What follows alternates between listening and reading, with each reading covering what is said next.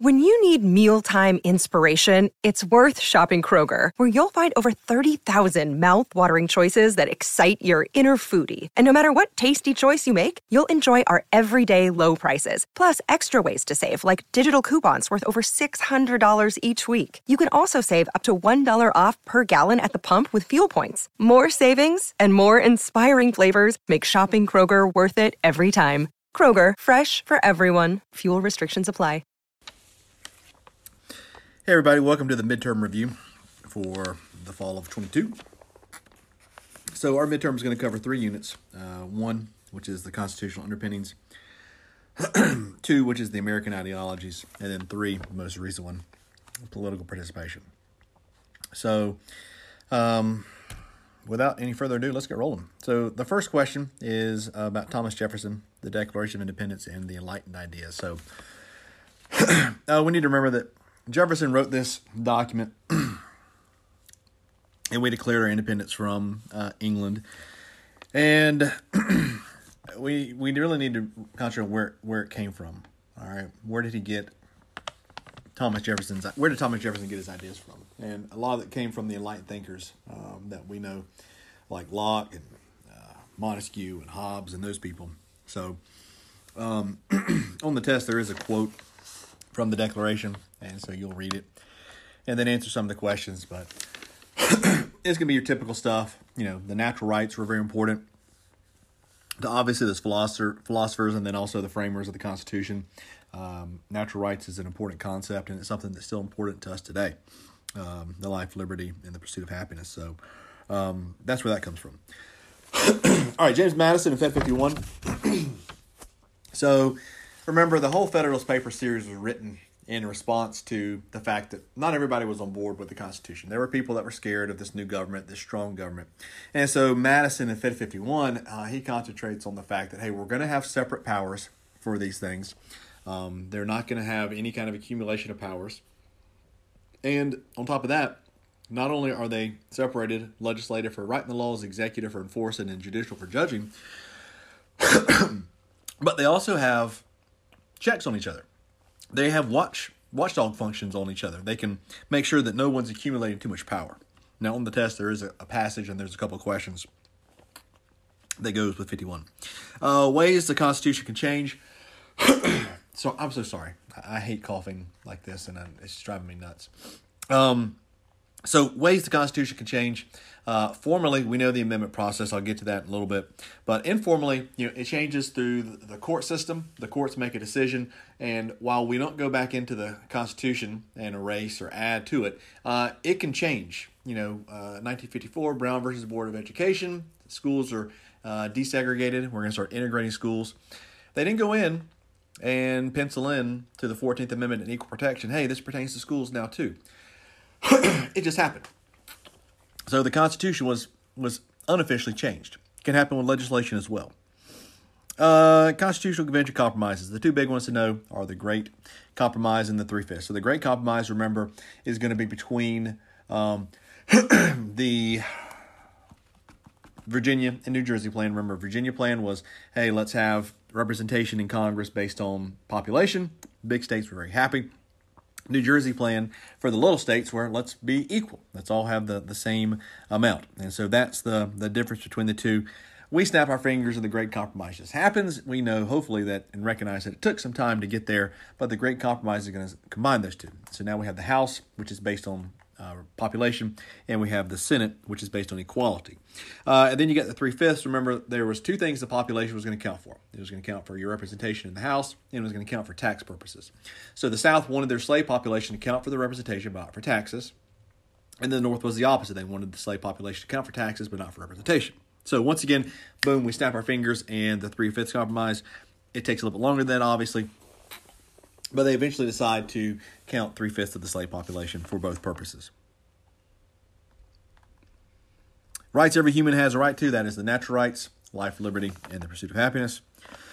the Federalists versus Anti Federalists. Okay, remember the Feds, the Federalists, they were the ones that wanted the strong central government.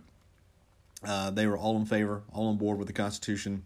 Uh, they recognized that the Articles of Confederation was way too weak. The Anti Federalists, though, they were the ones that were uh, more hey, we're happy with the articles. You know, maybe we tweak it here and there, but and we give some powers to it, but they were okay with the states having and maintaining uh, superiority over the the the federal government. Republic versus democracy. Um, just you know, we are a republic. You you pledge allegiance to one every morning, and uh, just remember that's how we we pick our we pick elected officials to represent us. Okay, you might see it as a representative democracy as well. Democracy is just how we go about picking our leadership through you know elections and fair elections and, and things like that. So that's the big difference there. Separation of powers. What's each branch responsible for? I already said this once, but legislative writes the laws, executive enforces, and then um, the judicial judges. The First Amendment freedoms and give examples from court cases. So I went over this in class, but just one more time. Uh, the three we worry about is speech, religion, and press. We always forget about petition and assembly, although they are in there too. Speech, remember that allows you to speak and critique about the government. It is not a free pass to say whatever you want to. The court case I said was uh, Texas versus Johnson, which is going to allow symbolic slash political speech. Basically, you can burn the flag and symbols like that.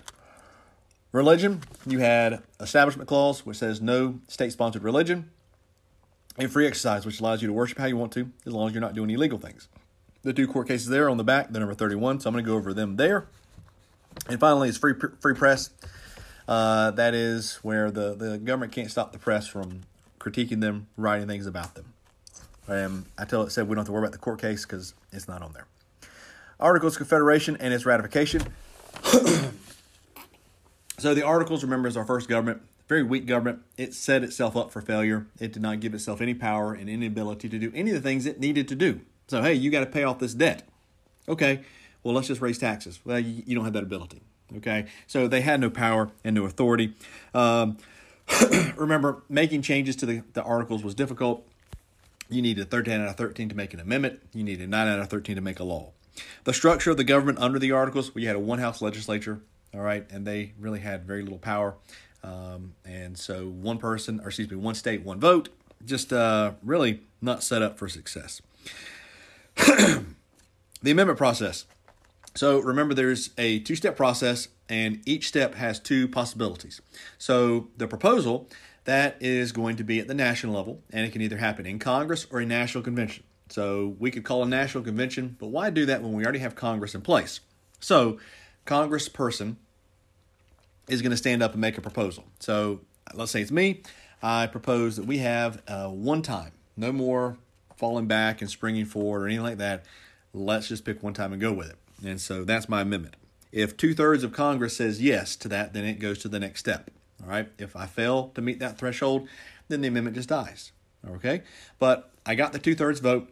It then goes to the states. We can do state legislature or we can do state conventions. Once again, why do state conventions when we already have state legislatures in place? They would get it, they would read it, they would decide if they want to vote yes or no for it. If the state says yes, then that's one in that column. Okay, and you need three fourths or 38. Federal grants, remember there's two categorical and block. Categorical, those are the ones with the strings attached. So here you go, states, here's some money, but you got to spend it here. Here you go, states. Here's some money. Oh, you weren't doing what we said to do over there. Well, we're going to take this money from you. Okay, so categorical grants are the ones states don't like because it comes with strings attached. It comes with uh, kind of requirements for them. Uh, versus the block grants, where it's still money from the federal government that the states have to spend, but they can do, spend and run the program how they want to. So, welfare is an example. Here's federal money for the welfare program. You do it how you want to, though. U.S. versus Lopez in an older case. So, U.S. versus Lopez, first off, this is the Gun Free School Zone Act. So, Lopez brings a gun to school. He's caught and charged by the state. And then the federal government decides, you know what, we're going to get involved too. And they want to charge him uh, at the federal level based on the Commerce Clause. And so that's where the case comes from and why it's U.S. versus Lopez, because Lopez is fighting those federal charges. And so he's like, hey, you don't have a right to be here. The Supreme Court is going to agree with Lopez and say, yes, the federal government really should not be involved here. The Commerce Clause does not stretch this far and does not do uh, or allow them to come in and get involved in the schools this way. So uh, the federal charges were eventually dropped. So that's a loss for the federal government. uh, and it takes away some of the power they have over states there. Um, remember, we did we did an FRQ where we looked at this. We looked at Lopez and we looked at uh, the marijuana case out in California, medical marijuana back in 2005, and um, the difference was, hey, you can go into California, you could buy the marijuana, and then you could transport it elsewhere across state lines. That's an interstate commerce thing. This gun in this one school in this one city was not going to lead to some kind of inter, um, interstate thing. The older case is Gibbons versus Ogden. That's the steamboat case where they both got charters to be the steamboat operators from two different states, New York and New Jersey. And the federal government was like, you know, or excuse me, the Supreme Court was like, yeah, the only people that can do that is Congress. So they got rid of that.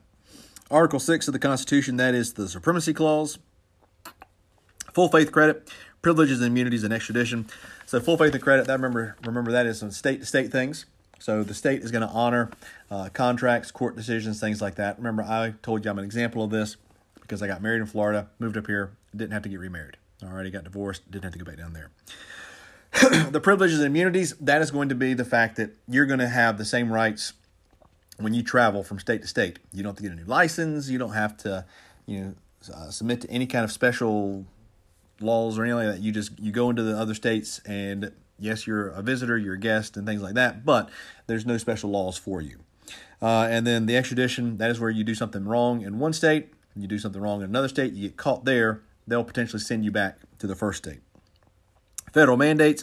Remember, these are federal directives. These are things from the federal government, from the national government. Hey, states, you're going to do this. Uh, a while back, they had one where they had directed uh, the local sheriff's office to perform all the background checks for gun purchases. No money, no nothing, just, hey, you're going to do this. All right, that's a directive where Congress passes a law, passes a thing, and says, states, you're going to do this. Citizens United Remember, this is a case where the FEC put a stop to Citizens United, Citizens Citizen United's movie because they had taken money from uh, businesses, and because of that, that had triggered uh, the fact that hey, you can't donate money to the groups that are going to pr- produce these kind of political ads and things like that the Supreme Court is going to eventually find that no, that's free speech. So the money, the campaign finances was tied to free speech. So businesses don't have an actual voice, they're using their voice with this money. And so that's free speech. Social media and campaigns, there's a chart uh, on there. It's going to deal with, um, I think you're just going to read the chart and figure it out, but just social media has taken effect. And uh, is used by all campaigns at this point. How interest groups gain influence. Uh, remember, their big tool is campaign donations. All right, and then they have lobbyists also that will kind of get that money, get that money to the proper places. But um, they are looking to find Congress people that are already there. That's their goal. They don't really want to deal with a challenger because then you might lose but they also have to find people that support their cause. Uh, but they are looking to uh, spend money on Congress people that are sympathetic to their causes and that can, you know, play a role in, in getting policy either changed or added or whatever they need to be be happening. Uh, political parties versus interest groups. So remember, political parties, their big thing is winning elections. They want to run candidates and win elections so they can govern um, over everything. Versus political, I mean, interest groups who are not going to run any kind of candidates. They are single issue. They are only concerned about influencing the government. The roles of the political parties. Remember, political parties do a couple things. First off, what we just said, they are worried about winning elections, so they're going to take part in campaigns and that sort of stuff. They're going to recruit candidates to run for office. Um, they will mobilize voters, educate voters. You know, all those sorts of things are important aspects of the political parties. Uh, the media and citizens demand for information. I didn't like this question, so I just gave you the answer, so you'll find it circled uh, on your test tomorrow. Uh, prospective voting, retrospective voting, rational choice. So, prospective voting, that's when you go to the voting booth and you think about, well, what's this person going to do in the future?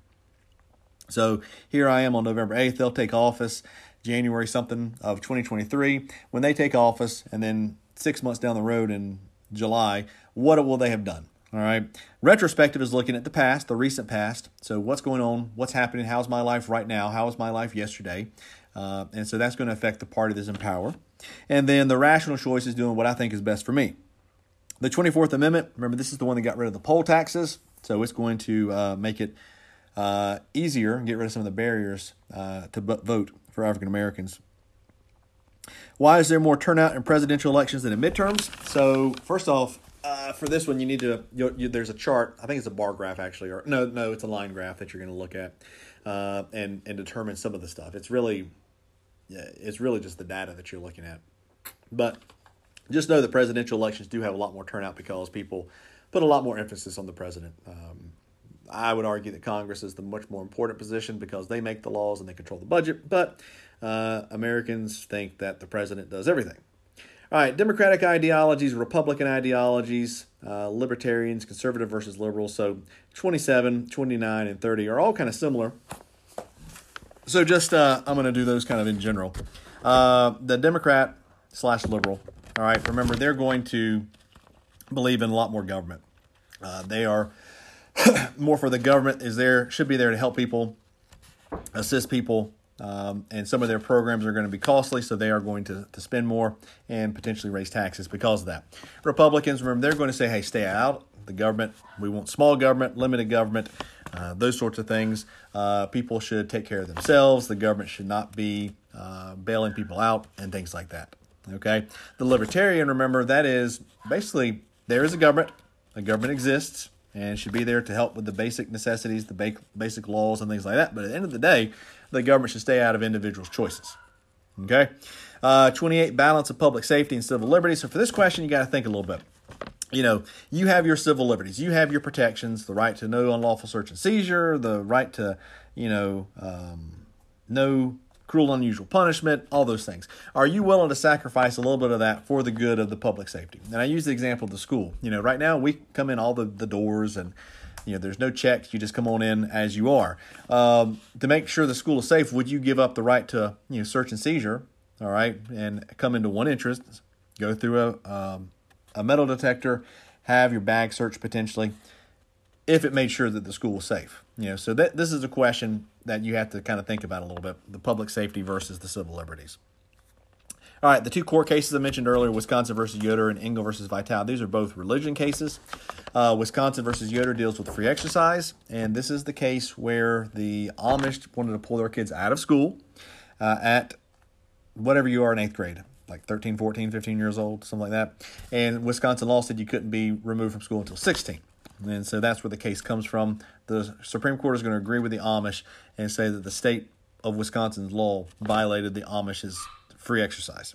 Engel versus Vitale, this is the, the prayer in school case, and this is where we get the separation of church and state. So, because of the establishment clause that we mentioned earlier, and no state sponsored religion, because the teachers were leading the kids in prayer back then, they said, hey, that you can't do that. That's not that's a violation of the establishment clause. All right, political socialization. Remember, that is uh, where you get your political knowledge from, where you get your political leanings from. Typically, the number one answer is going to be family, but it could also be you know school, uh, civics course, your friends, uh, the media, religion, all those sorts of things. Public opinion polls. So remember a couple things about the public opinion polls. Uh, we really don't get to see much of the information. So, but the one thing we can see is a sampling error. All right, and that's typically going to tell us some it's going to uh, as much as we're going to get probably about a poll.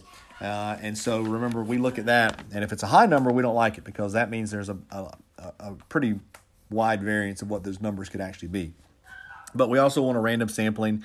We don't want to have you know uh, everybody from one party or one sex or one race or whatever it is we're, we're, we're polling. Uh, we want to have a wide variety. and then Articles of Confederation versus the Constitution. This is one of those graph questions or table questions where Articles is one side, Constitution is the other. You're going to have to pick out the. I, I, can't remember if it's the what was wrong with the Articles and how the Constitution fixed it, uh, or if it is. Uh, I think it's that. So let's go with that. So we've already went over the articles, uh, and then you know the Constitution fixed like no no executive, so now there's a president. No tax, and now they can tax things like that. All right, guys. If you have questions, as always, feel free to reach out to me via talking points or email. I will try and respond up until about ten o'clock uh, on Wednesday night. But uh, if nothing else, I'll see you bright and early Thursday morning for the midterm. All right, guys. Take care. Bye bye.